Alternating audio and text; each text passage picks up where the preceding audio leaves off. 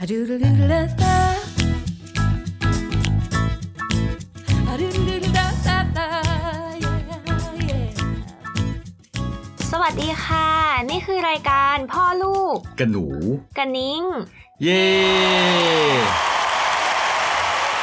ตอนนี้ก็ตอนที่ 11 แล้วนะคะ ประจำวันที่ 5 กุมภาพันธ์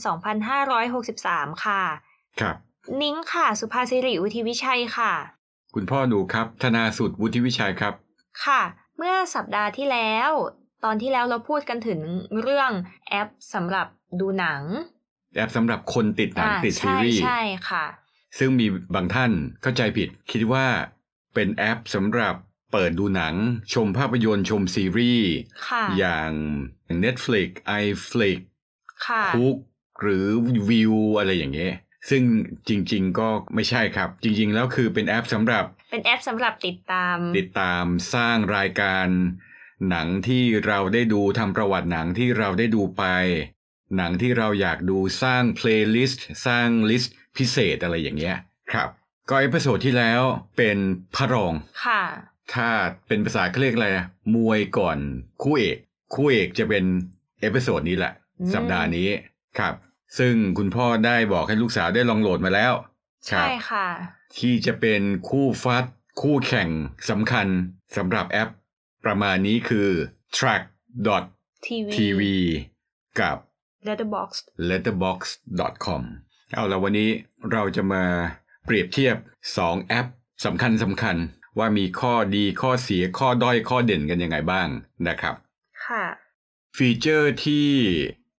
ที่เหมือนกันที่ใกล้เคียงกันระหว่าง 2 แอปเนี่ย คือสร้าง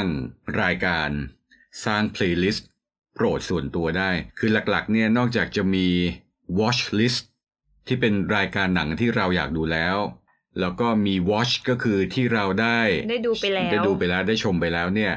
เราสามารถสร้างรายการพิเศษอย่างเช่น คุณพ่อสร้างเพลย์ลิสต์ชื่อ Korean Watch List ก็คือหนังใหญ่ของเกาหลีที่คุณพ่ออยากดูอ่ะอย่างนี้ ค่ะ เป็นต้น หรือว่าอาจจะสร้างเพลย์ลิสต์ขึ้นมาที่ว่าหนัง Best Picture All Time Best Picture กี่ปีกี่ปีอะไรอย่างเงี้ย เราก็สามารถสร้างเพลย์ลิสต์พิเศษขึ้นมาได้ อืม ทั้ง 2 แอปเนี่ยสามารถทำได้ โดยที่ยังไม่ต้องเสียสตังค์เพราะว่าทั้ง 2 แอปจะเป็นเขาเรียกอะไรฟรีเมียม ค่ะ คือมีแอดออนทีหลัง ใช่ครับ ใช่ ค่ะ อันนี้คือฟีเจอร์ที่คล้ายๆกันนะครับ ข้อเด่นของ Letterbox เนี่ยน่าจะเป็นสำหรับโซเชียลและคนไทย เพราะว่า 1. สามารถเขียนรีวิวได้เองในแต่ละเรื่อง หนัง ค่ะ แต่ละเรื่องที่เราได้ดูเป็นภาษาไทย อืม ซึ่งทางฝั่ง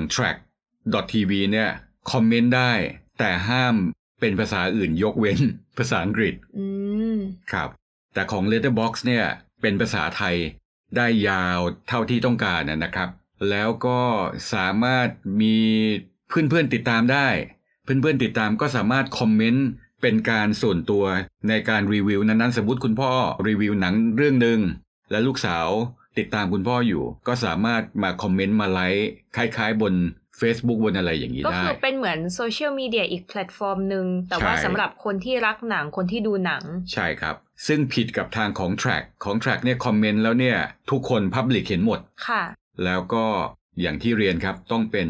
ภาษาอังกฤษถ้าเป็นของ Track นั่นคือข้อเด่นของ Letterbox ที่ได้เปรียบ Track ค่ะ แต่ Letterbox ข้อด้อยก็คือจะเป็นหนังซะส่วนใหญ่ ไม่มีซีรีส์ แทบจะไม่ค่อยมีซีรีส์นอกจากซีรีส์เด่นๆ แต่เท่าที่คุณพ่อดูเนี่ยไม่มีซีรีส์เลย อย่างในกรณีของซีรีส์ The Morning Show ของ Apple อย่างเงี้ย ค่ะ บน Letterbox ไม่มี อ๋อ ฉะนั้น Letterbox ก็จะด้อยในเรื่องของซีรีส์ ค่ะ นะครับ แต่ว่าก็มีมาบ้าง มีบ้างมีบ้างครับ ค่ะ แต่ถือว่าแทบถือว่าน้อยแหละ อืม แต่ถ้า Track เนี่ยจะครอบคลุมเยอะทีเดียวนะครับ ค่ะ อันนี้คือฟีเจอร์ที่เป็นฟรี ค่ะ แต่ถ้าอยากจะสมัครสมาชิกของ Letterbox เนี่ยจะอยู่ที่ 19 เหรียญ US ต่อปี ของ Track จะอยู่ที่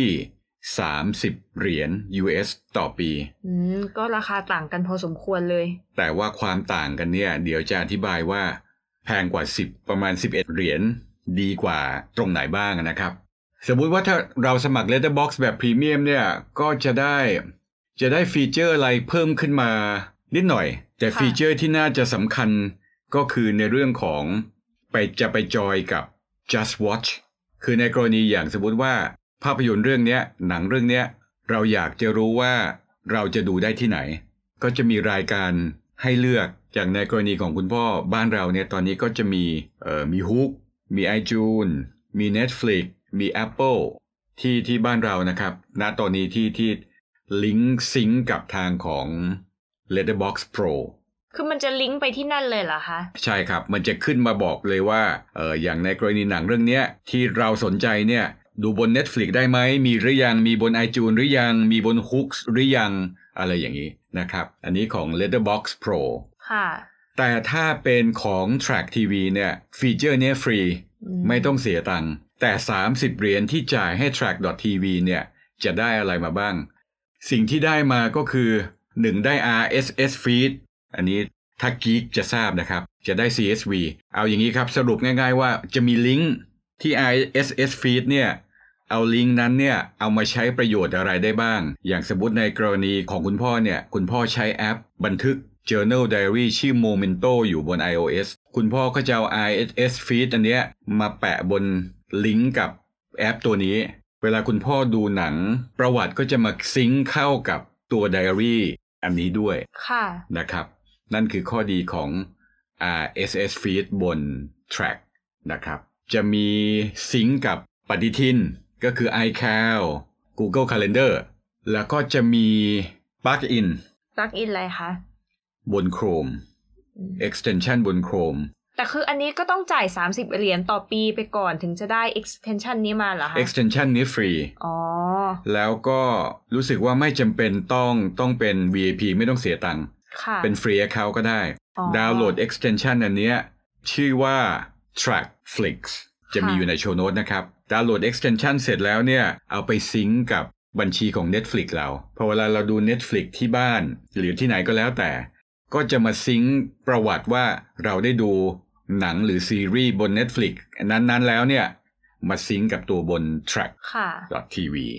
นะครับ แล้วก็จริงๆ ฟีเจอร์เยอะแยะมากมายเลย แต่เหมาะสำหรับกลุ่มกีกจริง หรืออาจจะต้องเป็นคอหนังจริง ๆ หรือเปล่าถึงจะยอมเสียเงินขนาดนี้ กับฟีเจอร์เหล่านี้ ๆ นอกคุณพ่อว่านอกจากจะเป็นคอหนังจริง ๆ แล้วต้องต้องค่อนข้างไฮเทคทีเดียว รู้เรื่องเทคโนโลยีพอสมควร ไม่ว่าจะเป็น RSS feed import export เอา CSV ไฟล์มาซิงค์เข้ากับ import CSV export CSV อะไรอย่างเงี้ย ค่ะ น่าจะน่าจะไฮเทคพอสมควร อืม ฉะนั้นเนี่ยส่วนใหญ่ตอนนี้เท่าที่คุณพ่อทราบที่เป็นที่นิยมในบ้านเรามากกว่าก็คือ Letterbox ค่ะ เพราะว่าเท่าที่ดูแล้วก็เท่าที่ฟังมาเนี่ย นิ้งก็ว่า Letterbox น่าจะเหมาะสำหรับ casual user มากกว่า ใช่ คือใช้งานง่ายดูเป็นแบบ user friendly แล้วก็ฟีเจอร์ไม่ได้แบบยุ่งยากจนเกินไป ครับ แล้วข้อดีคือ Letterbox เขาทำแอปมาสปอร์ตทุกแพลตฟอร์ม อ๋อ iOS Android แล้วก็ Apple TV อันนี้จะเป็นอีกอันหนึ่งที่คุณพ่อจะต้องไปซื้อ Apple TV ใหม่เนี่ย หรือเปล่านะ Apple TV 4K เนี่ยวันนี้ดูละ ค่ะ 62กิก8,000 กว่าบาท ค่ะ น่าซื้อเพราะว่าเล่นเกมก็ได้ อืม ซึ่งเอพิโซดหน้าน่าเราน่าจะคุยกันเรื่องเกมที่เราชอบเล่นกัน ได้ค่ะ นะครับ ข้อด้อยของ Track ก็คือ Track ไม่มีแอปของตัวเอง จะต้องเป็นที่เขาเรียก Third Party App ซึ่งคุณพ่อได้ลองใช้ Third Party App ที่ซิงกับ Track เนี่ยเกือบหมดแล้ว ค่ะ เหลือตัวเดียวที่แนะนำชื่อแอปว่า Watch เ o อ ค่ะ จริงๆก็คือ Watch แต่ว่าเอ่อ W A T C H แล้วก็ลงท้ายด้วย T ค่ะ จะอยู่ในโชว์โน้ตนะครับ อันนี้เป็นฟรีแอป ไม่มีอินแอปซิงกับ Track เลย อืม นะครับ ค่ะ ก็ประมาณนี้สำหรับขายใหญ่บนโลกโซเชียลบนโลกใบนี้ Track.tv กับ Letterbox แต่ว่าคุณพ่อมีอีกหนึ่งแอปที่จะแนะนำซึ่งสามารถมาต่อกรกับ Letterbox ได้ นั่นก็คือ Must App ชื่อ must เลยเหรอคะ ชื่อ Must M U S T ค่ะ ต้อง ต้อง .com แต่ว่าเว็บไซต์ก็คือ mustapp mustapp com ค่ะ นะครับ mustapp นี่เป็นฟรีจริง ๆ ฟีเจอร์เนี่ยเหมือน Letterbox ทุกอย่าง สามารถรีวิวได้เหมือนกัน เป็นภาษาไทยได้ แล้วก็เน้นในเรื่องโซเชียล สามารถใส่ลิงก์โซเชียลไม่ว่าจะเป็น Facebook Twitter Instagram YouTube แล้วก็ถ้าเพื่อนๆเราสมัครด้วย และมีอยู่ในโซเชียลแอคเคาท์เหล่านี้ก็สามารถแอดเฟรนกันได้ อืม ฟรีหมด ค่ะ แต่จะไม่มีบนบนเว็บแอป จะอยู่บน Android กับ อ๋ iOS อ อย่าง คือ เดียว ต้องโหลดเป็นแอปพลิเคชันมา ใช่ เอง ครับ ค่ะ เวลาเปิด Must App มาปั๊บเนี่ย จะมีเทรลเลอร์ล่าสุดขึ้นมาให้ดูภาพค่อนข้างคมชัด ไม่สะดุดด้วย ค่ะ นะครับ ก็แนะนำอีกอันหนึ่งคือ Must App ค่ะ คราวนี้ก็ต้องกล่าวถึงนิดนึงที่ที่เขาเรียกอะไรนะ honorable mention คือ สัปดาห์ที่แล้วตอนที่แล้วเราได้คุยว่ามี IMDB ใช่ไหม ใช่ค่ะ สัปดาห์นี้ก็แนะนำอีกอันหนึ่งคือ TMDB ค่ะ The Movie Database Database ก็คล้ายๆกับ IMDB แหละ ข้อมูลอาจจะน้อยกว่า แล้วก็ฟรีหมด อืม ครับก็ก็เป็นอีกหนึ่งข้อมูลสำหรับท่านผู้ฟังนะครับเผื่อสนใจจะเข้าไปดูนะฮะเป็นไงลูกฟังแล้วงงเครียดไหม ก็งงพอสมควรค่ะ เพราะว่าสำหรับนิ้งเองที่ไม่ได้เป็นคอหนังขนาดนั้น ก็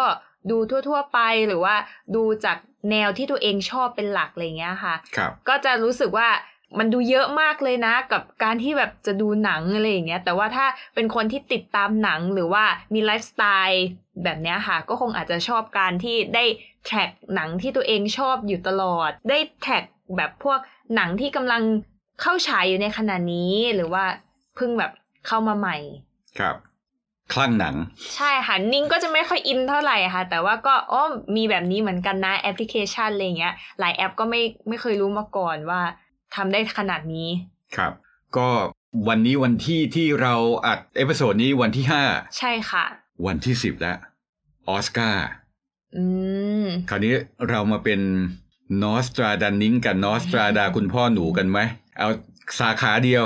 ค่ะ หนังยอดเยี่ยม ดีไหม เราลองมาเก่งกันเล่น ๆ ดู ค่ะ ครับ ก็ตอนนี้คุณพ่อเปิดแอป Award Watch List ที่ พูดไปเมื่อสัปดาห์ก่อน ที่แล้วนะครับ เราจะเป็น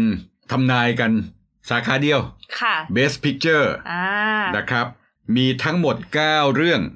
ค่ะ มีเรื่อง เรื่ อะ อ ไรง บ้า แรง ก คะ คือ Ford and Ferrari ค่ะ เรื่องที่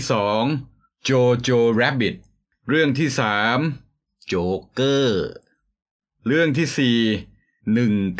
1917 เรื่องที่ 5 Little Women เรื่องที่ 6 Marriage Story เรื่องที่ 7 Once Upon a Time in Hollywood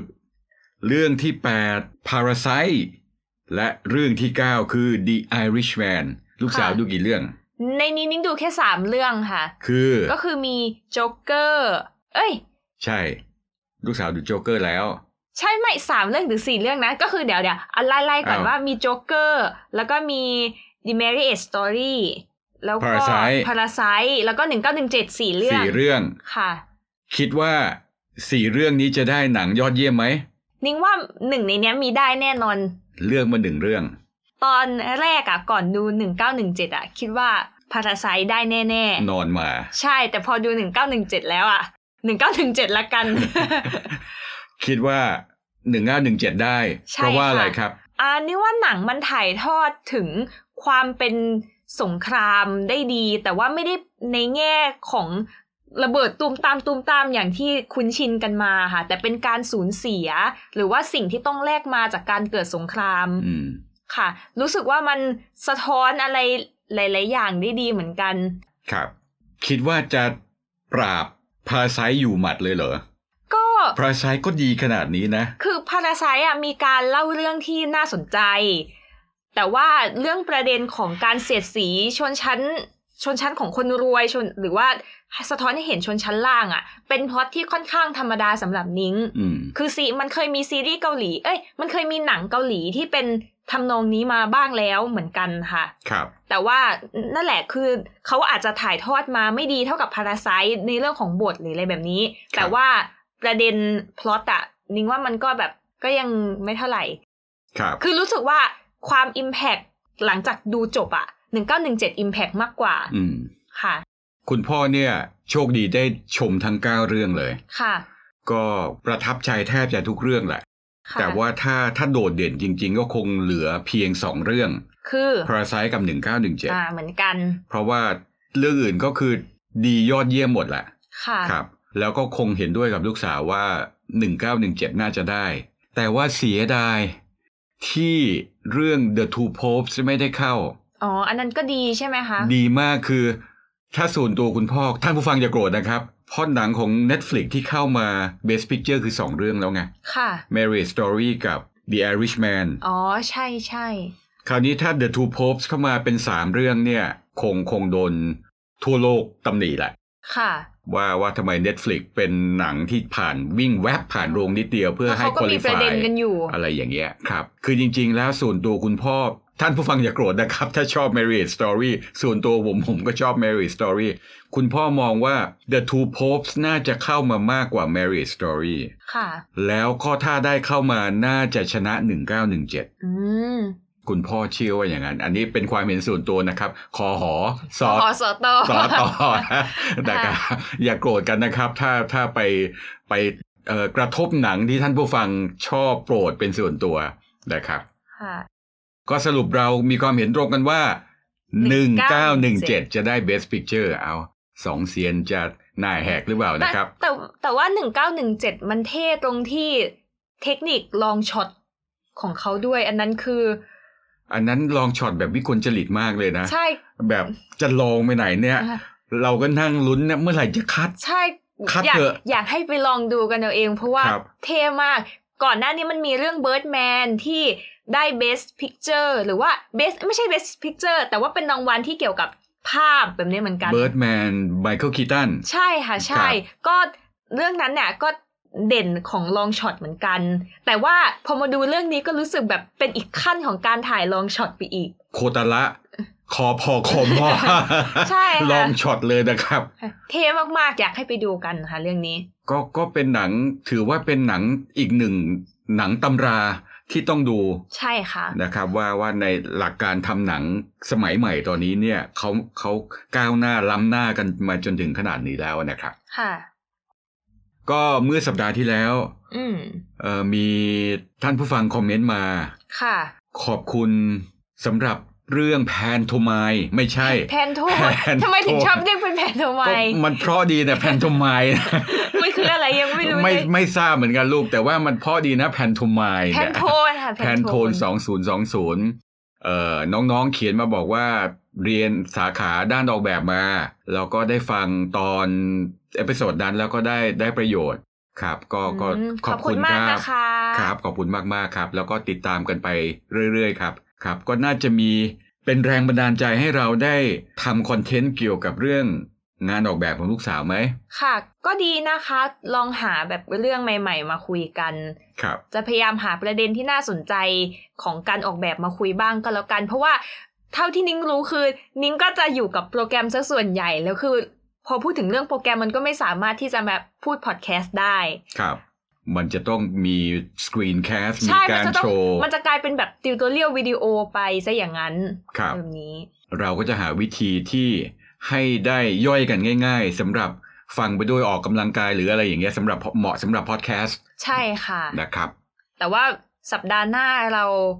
เหมือนคุยกันไว้แล้วว่า อยากจะคุยเรื่องเกมใช่ไหมคะที่เมื่อกี้พูดไป ไม่แน่เอ่อในเรื่องของงานออกแบบอาจจะแซง เดี๋ยวเรา ก็ ลอ ได้ งมาลองมา ค่ะ พิ เดี๋ยว จาร เรา ณา เรา กั มาน ดู ดู กันอีกทีนึง ครับ หรือหรือไม่ก็อาจจะเป็นควันหลงออสการ์หน่อยนึง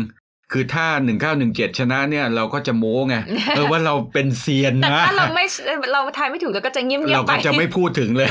เราจะไม่พูดถึงเลย เอพิโซดนี้เลยนะครับ